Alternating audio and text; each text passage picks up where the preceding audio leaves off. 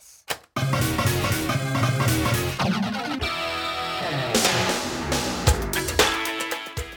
Willkommen im Jahr 1992. Michael Jackson stürmt hier mit diesem Song gerade die Hitparaden und irgendwo in den USA werden die Zwillinge Timothy und Lydia gezeugt.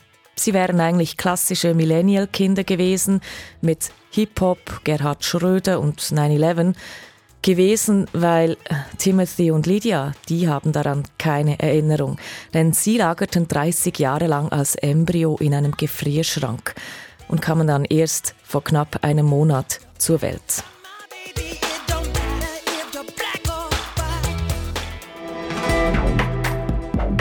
Die Geschichte der Zwillinge Timothy und Lydia, sie ist umstritten und beschäftigt auch euch. Auf den SRF-Kanälen sind unzählige Fragen und Kommentare eingegangen. Darum hat sie News Plus heute gesammelt und wir haben in dieser Episode dann doch die eine oder andere überraschende Antwort für euch bereit. Ich bin Daniela Püntener, gezeugt und geboren 1981.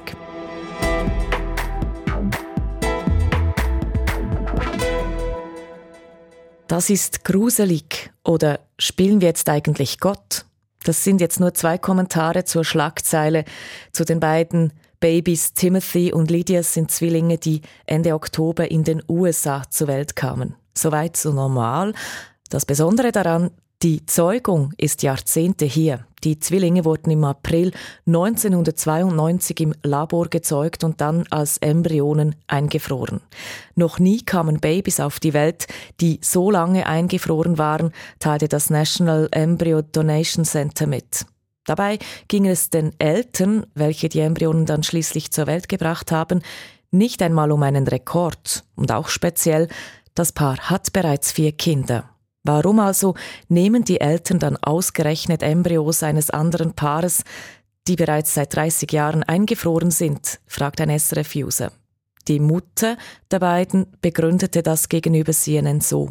Going into this process, we wanted to choose children that, um, in our eyes, were the most unwanted, the most needy, the ones in a lot of ways that have been overlooked. Wir wollten Embryonen respektive Kinder, die niemand sonst wollte und die sonst übergangen worden wären, so die Mutter der Zwillinge. Sie spricht auch gegenüber CNN von einer Embryonenadoption. Äh, Moment, Embryonenadoption noch nie gehört, also Adoption ja schon, aber Embryonenadoption. Wir haben uns deshalb schlau gemacht, Produzent Marc Alemann und ich, und ihr erklärt uns jetzt kurz, was genau damit gemeint ist.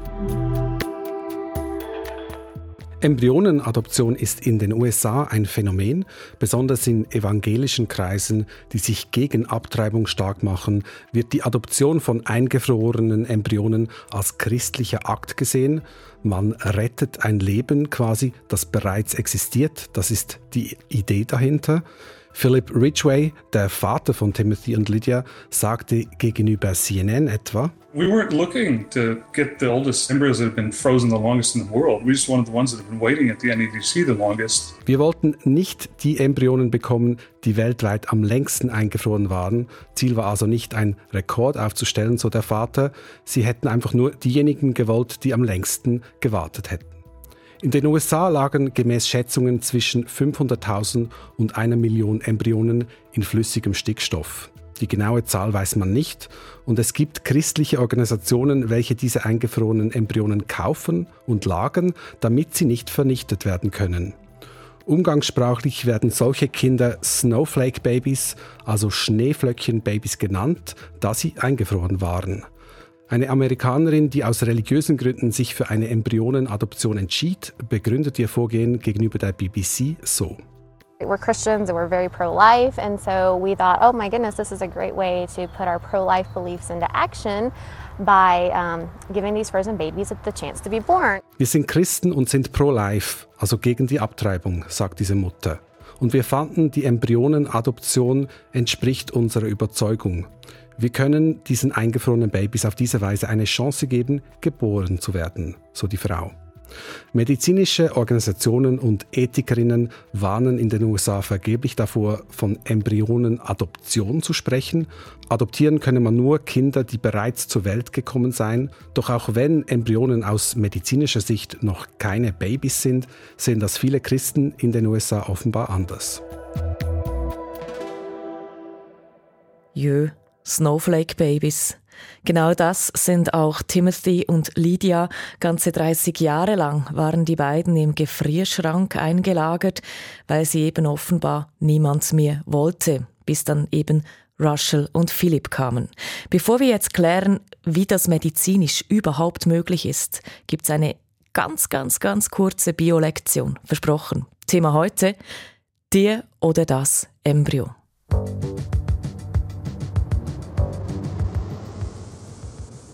Das Embryo ist ein Keim, ein Lebewesen, welches sich entwickeln kann. In nur fünf Tagen entwickelt sich aus einer befruchteten Eizelle ein Embryo, das dann bereit ist für die Einnistung in der Gebärmutter. Ein Embryo kann übrigens auch künstlich im Labor gezeugt werden.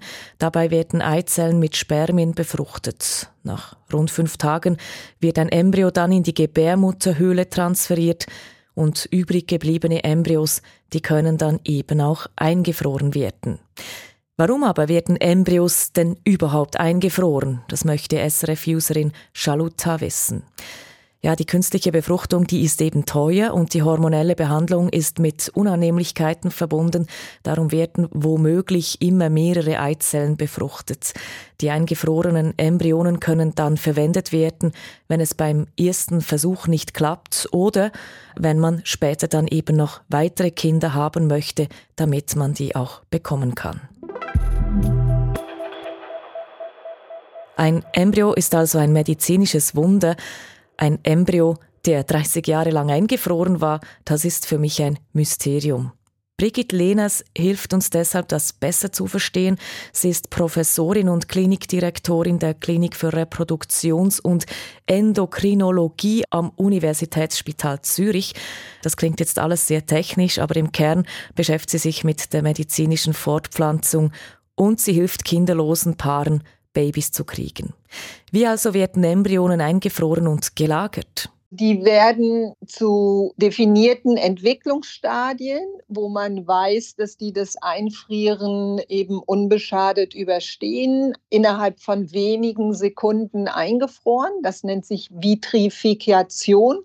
Und das ist ein Verfahren, was noch nicht so alt ist, womit man eben äh, sicherstellen kann, dass das in den aller, allermeisten Fällen nach dem Auftauen nicht zu irgendwelchen Beeinträchtigungen der Qualität oder dass sich das nicht weiterentwickelt hat, geführt. Und dann werden die im flüssigen Stickstoff bei nahezu minus 200 Grad gelagert. Und das ist eine ganz stabile Lagerung, wo ja, sich einfach nichts bewegt an den Embryonen und wo man deswegen davon ausgehen kann, dass es keinen Unterschied macht, ob das eins, fünf oder zehn Jahre oder darüber hinaus. Die Zwillingskinder Timothy und Lydia, die wurden vor 30 Jahren als Embryonen eingefroren. Ist da denn die Lagerung unendlich? Also, oder gibt es da eine medizinische Grenze, wie lange man Embryonen mhm. lagern kann? Die Frage kann ich Ihnen eigentlich nicht wirklich beantworten, weil man müsste dafür, müsste man das eben testen. Und es gibt bis jetzt eben einige wenige Fälle, wo eben diese Lagerdauer von 30 Jahren erreicht ist. Und da gibt es null Hinweise darauf, dass das zu Problemen führen würde von den Überlegungen dahinter, von dem, was man weiß vom, von Einfrieren, jetzt nicht von menschlichen Embryonen, aber von anderen Spezies, haben wir null Hinweise, dass das ein Problem ist, das auch länger gelagert zu lassen. Aber die, die Daten dazu, da hat man naturgemäß keine Studien gemacht, weil das ethisch auch nicht vertretbar wäre. Ja? Macht es denn aber überhaupt Sinn, Embryonen so lange einzufrieren? Also ich denke, sinnvoller wäre natürlich, sage ich mal, wenn man ermöglichen will, dass eben Embryonenspende auch an, an Paare, die jetzt genetisch nicht mit dem Embryo verbunden sind, erlauben möchte.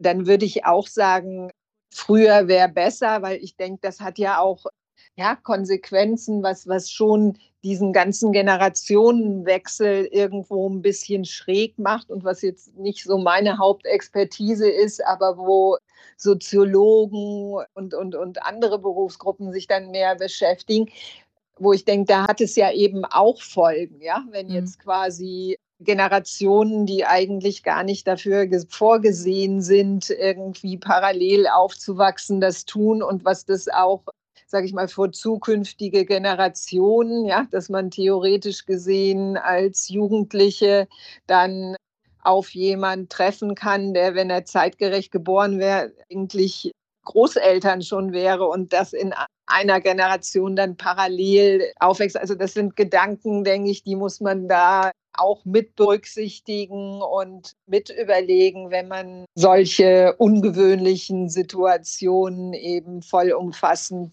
einordnen möchte. Brigitte Lehnes ist also eher kritisch bei der Frage, ob es Sinn macht, Embryonen 30 Jahre lang einzufrieren. Denn das führt zu absurden Situationen, wie auch bei Timothy und Lydia. Ihre Mutter war nämlich gerade mal drei Jahre alt, als die Babys gezeugt wurden. Ein Aspekt, der auch die SRF-Community beschäftigt. Janine schreibt uns etwa, dass sie das eben gruselig finde, wenn man Embryonen so lange einfriert. Und Susan möchte wissen, ob solche Kinder denn eigentlich einen Schaden davontragen könnten. Also sie schreibt, können solche Kinder einen Gefrierbrand haben? Die Frage gebe ich gleich weiter an Brigitte Lehners. Nein, also wir haben sehr gute Daten. In der Schweiz darf man ja fünf Jahre eingefroren oder Embryonen und, und befruchtete Eizellen eingefroren lassen und kann dann nochmal einen Antrag auf Verlängerung um weitere fünf Jahre. Das heißt, wir haben sehr gute Daten, die eben, sage ich mal, bis zu zehn Jahren und, und, und knapp drüber eben belegen, dass das keine Auswirkungen hat.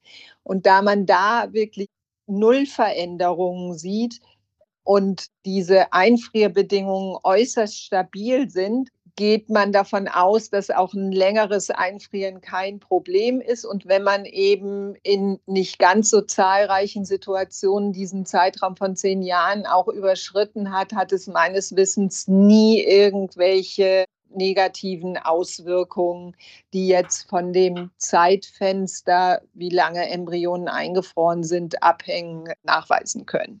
Frau Lehners, noch eine Frage, die kommt von SRF-User Stefan. Er schreibt uns mit einem Zwinker-Smiley, ja, cool, dann äh, müssen die Kinder nur noch 35 Jahre arbeiten bis zur Rente. Die Frage ist natürlich nicht ganz ernst gemeint, aber dahinter steckt ja schon die, die Frage, wie erklärt man den Kindern, dass sie eigentlich in einer ganz ja. anderen Zeit hätten leben sollen, also dass sie ja. ihre Jugend in den Nullerjahren und jetzt nicht in den 40er Jahren hätten verbringen ja. können. Das denke ich, das sind genauso Punkte, wo technische Machbarkeit, medizinisch mögliche Entwicklung ohne größere Risikofaktoren heißt für mich auch nicht unbedingt, dass das jetzt die beste Lösung ist und dass man das unbedingt tun soll. Und deswegen bin ich immer für einen ganzheitlichen Ansatz, wo man sich solche Folgeerscheinungen eben auch sehr, sehr genau überlegt und sehr, sehr gut vorbereiten muss. Wie begleitet man denn Kinder in der Fragestellung? Und das ist zum jetzigen Zeitpunkt weit weg davon, dass das für solche Situationen ausgereift ist. Ja?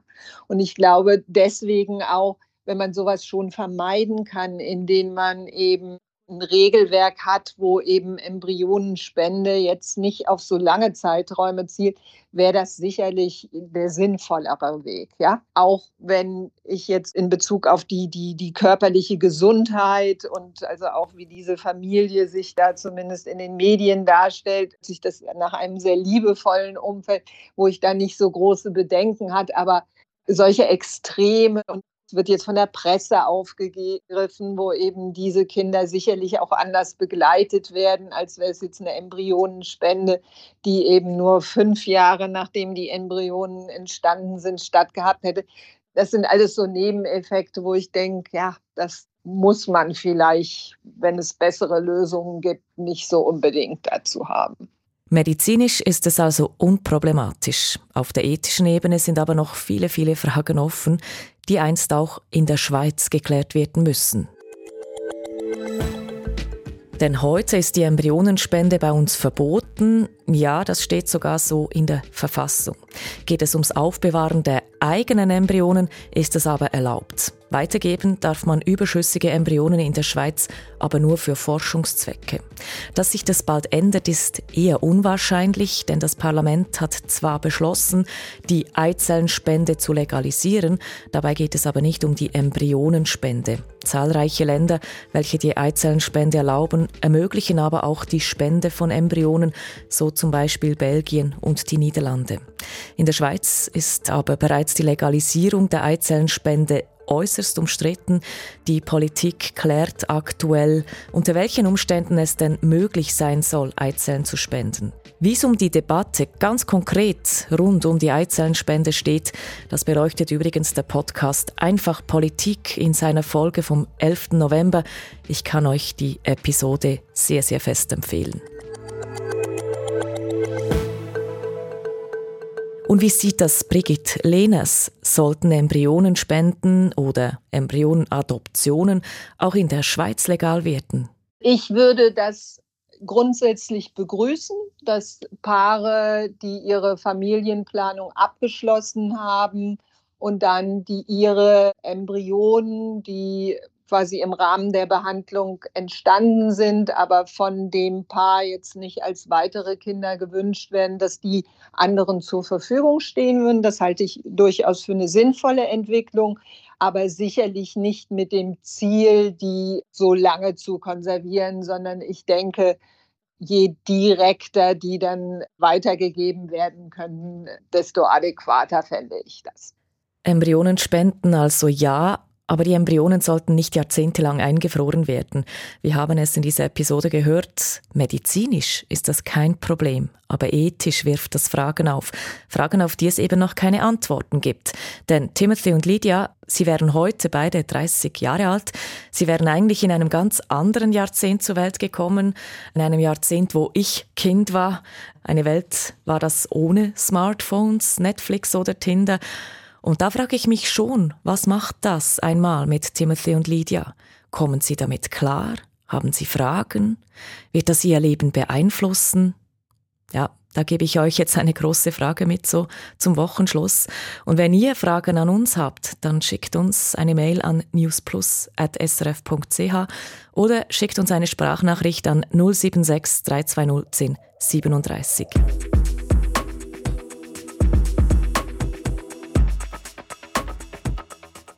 Produziert hat diese Episode Marc Alemann. Mein Name Danne Püntener. Merci fürs Zuhören.